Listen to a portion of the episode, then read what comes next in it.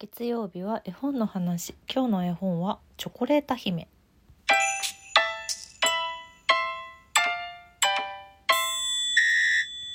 今日は2022年2月14日です。2月14日バレンタインデーですので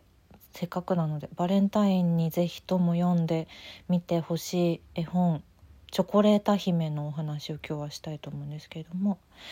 えー、文が本下泉さん絵が日上久美子さん教育画劇から出版されていた絵本でただこれ今ね絶版らしいんですよどうやら。で一応そのいつも通り絵本ナビさんのリンクを貼っているんですけどネットで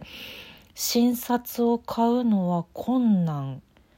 なようです。でもそうね。これね私お子さんにもねいいと思う絵本だし大人も超超楽しめる絵本なのでまあそうね中古だったらいくつかネットで買えるのも私は見つけたんですけど本屋さんで見つけられる可能性があるのかな？もしかしたら。で私はすいませんこれ手元になくて図書館で借りました。それでちょっとご紹介したいんですけどまずそうね何からお話しようかなこのまああらすじからいきましょうかね。チョコレータ姫というお姫様がまあ、とあるところにいましてでもなんかね名前もねすごい長い名前なの本当は。お菓子の名前を羅列しているんですけどで、まあ、長い名前が本名が長いからチョコレータ姫って呼ばれてるんですけど甘いもの大好きお菓子が大好きででそのお城のお庭とかでもねあそこの湖がソーダ水だったらいいのになとか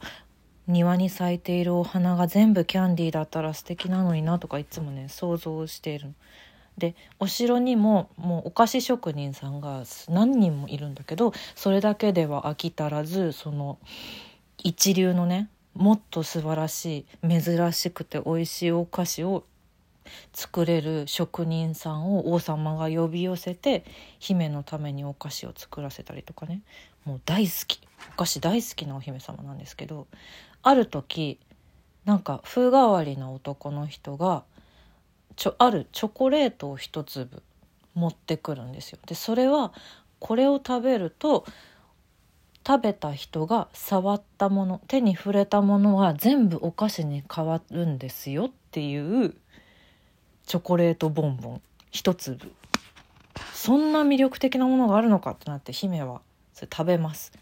で本当にもう手に触れたものが全部お菓子に変わっていくの。もうだからお庭の湖がソーダ水だったらいいのになっていうのも実現しちゃうしお花がキャンディーだったらっていうのも全部本当にお菓子になっちゃう。だからお城がも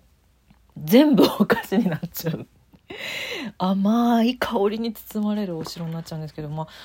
だからねお布団とかもねホットケーキ違うパンケーキになっちゃうのね。とか。でもそうなってくると例えば王冠とかもお菓子になっちゃうし金貨もチョコレートになっちゃうしそりゃ困っちゃうぞ。どうしたものか。っていうのでさあどうなるっていうお話なんですけれども。これねまず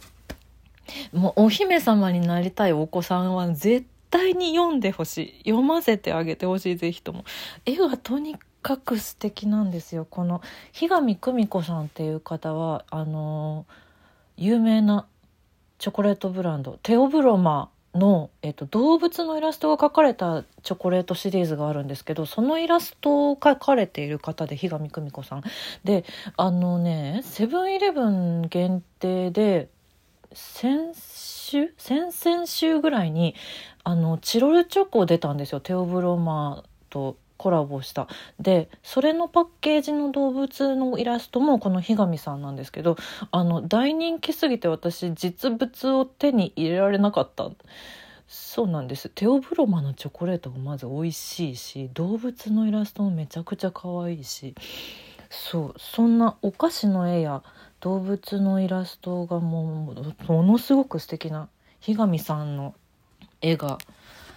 ぎっしりなのでね。素晴らしく読んでてねもう幸せな気持ちになるんですよ。この見返しのね見返しのこのたくさんの美味しそうなお菓子たちのイラストでしょ？で中もねそのおしだってお城とお姫様と甘いものなんてもう姫になりたい願望がある人は全員全員好きだと思うこれは。もうねとにかく魅力的なんですよ。そしてそのこのお話のストーリーの設定ね触れたものが全てお菓子になってしまうっていう。だからそうねヘンゼルとグレーテルのさお菓子の家がいいなって思った子供時代がある方もこれ是非とも読んでほしいっていう感じなんですけどお菓子の家どころかもうお菓子の城お菓子の国状態になっている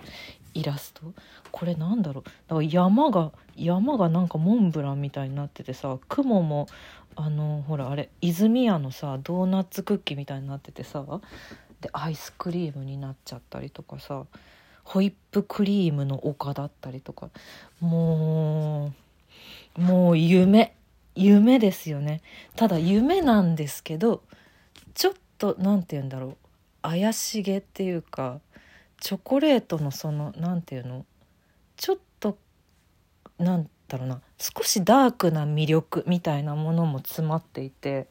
だ姫のねアクセサリーボックスにあったいろんなアクセサリーも全部お菓子になっちゃうみたいなページがあるんですけどジェリービーンズのネックレスとかね。そう可愛いのよね。もう何から何まで隅々まで絵が可愛いんです。結構ビビッドな色使いでそれがまたその美味しそうっていうお菓子の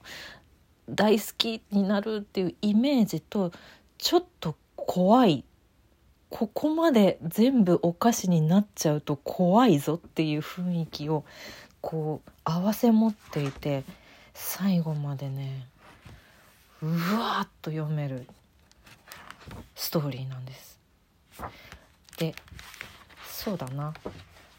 その最終的に姫は姫はそので全部お菓子でも別にいいじゃないっつって金貨がチョコレート素敵じゃないっていう感じなんだけどとあることをきっかけになんてこった？この能力をこの能力がずっとあるのは困るってなるんですけどそれもまたねちょっとこのバレンタインに読みたい絵本の理由でもあって是非あの絶版ではあるんですけれども探して読んでみてほしい絵本です。でそうねこれ私今ね図書館で読んで図書館で借りている本なので見られないんですけど多分これカバーを外すとまた別の全然違う絵が出てくるパターンの絵本じゃないかなと思うんですよ。表紙は赤と、えっと、表表紙赤の裏が茶色の可愛いイラストなんですけど本の本体自体は水色の絵本なんですよね。だから多分このカバーを取ると別の絵が現れてくるんじゃないかしらと思う。これねほんと電子書籍が進む世の中ではありますけど実際の本の魅力っていうのはこのカバーを取ってみると別の絵が現れるっていうね「ワンピースの漫画とかもそうだよね。あパンダマンいたとかさそういうそれと同じことだけどこう買った本は必ずカバーを外すよね私も。うんうん、そうなんですよ。そこれちょっともしお手元に持っている方は教えてほしい。なんどんな絵が隠されているんだろう。気になるな。図書館の本はねダメですよ。無理やり取ったりしたらね。汚れてしまうんでね。気になるしかし。で今手に入らないからさああどうなってるんだろうっていうのでちょっとモヤモヤはしているんですけど。でこれお菓子も魅力的なんですけれどもお姫様なんで主人公が。姫のね服ドレスにもぜひ注目していただきたくて姫なんでねもう全部違うんですよドレスが。デザインが。一つとして同じデザインの服を着ていないんですよ姫。これもまた可愛い。すごい素敵。そうなのよね。全部素敵。でちょっとやっぱなんかなんだろうお菓子お菓子好きなんだろうなっていう色合いだったりとかそういうドレスも着ていたりしてかわいいの。でもう一つ。この何を触ってもお菓子になってしまうチョコレート姫がどうしたらいいんだろうってなった時に助けてくれる登場人物がありましてそれが姫の飼っているうさぎのパックというキャラクターが出てきます。グレーのねうさぎさんなんですけどグレーのこのうさぎさんのうさぎさんがねあの後半で歌を歌い出すんですけどそれのおかげであの色あのハッピーエンドに向かっていくっていう絵本なんですけどこのうさぎのパックね裏表紙にいる王冠を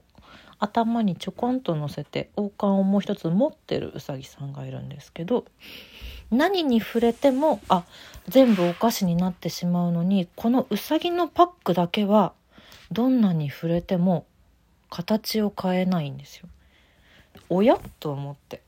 私ねベッドに姫が姫がパンケーキのベッドに寝ているシーンであれ？と思ったんですけどそこから前のページ全部こうめくっていくとパックはね姫のいるページにね必ずいるの。実は。このパック探しをしてほしい是非とも。お菓子だからさグレーのうさぎのふわふわの毛並みはさお菓子の色たちと被らないのよね。探してみてほしいですね。パックは常に姫のそばにいるみたいな。こういうちょっとあのー、サブストーリー的に楽しめる要素もあります。バレンタインにぜひお子さんも大人も楽しめる絵本です。チョコレート姫。探して読んでみてください。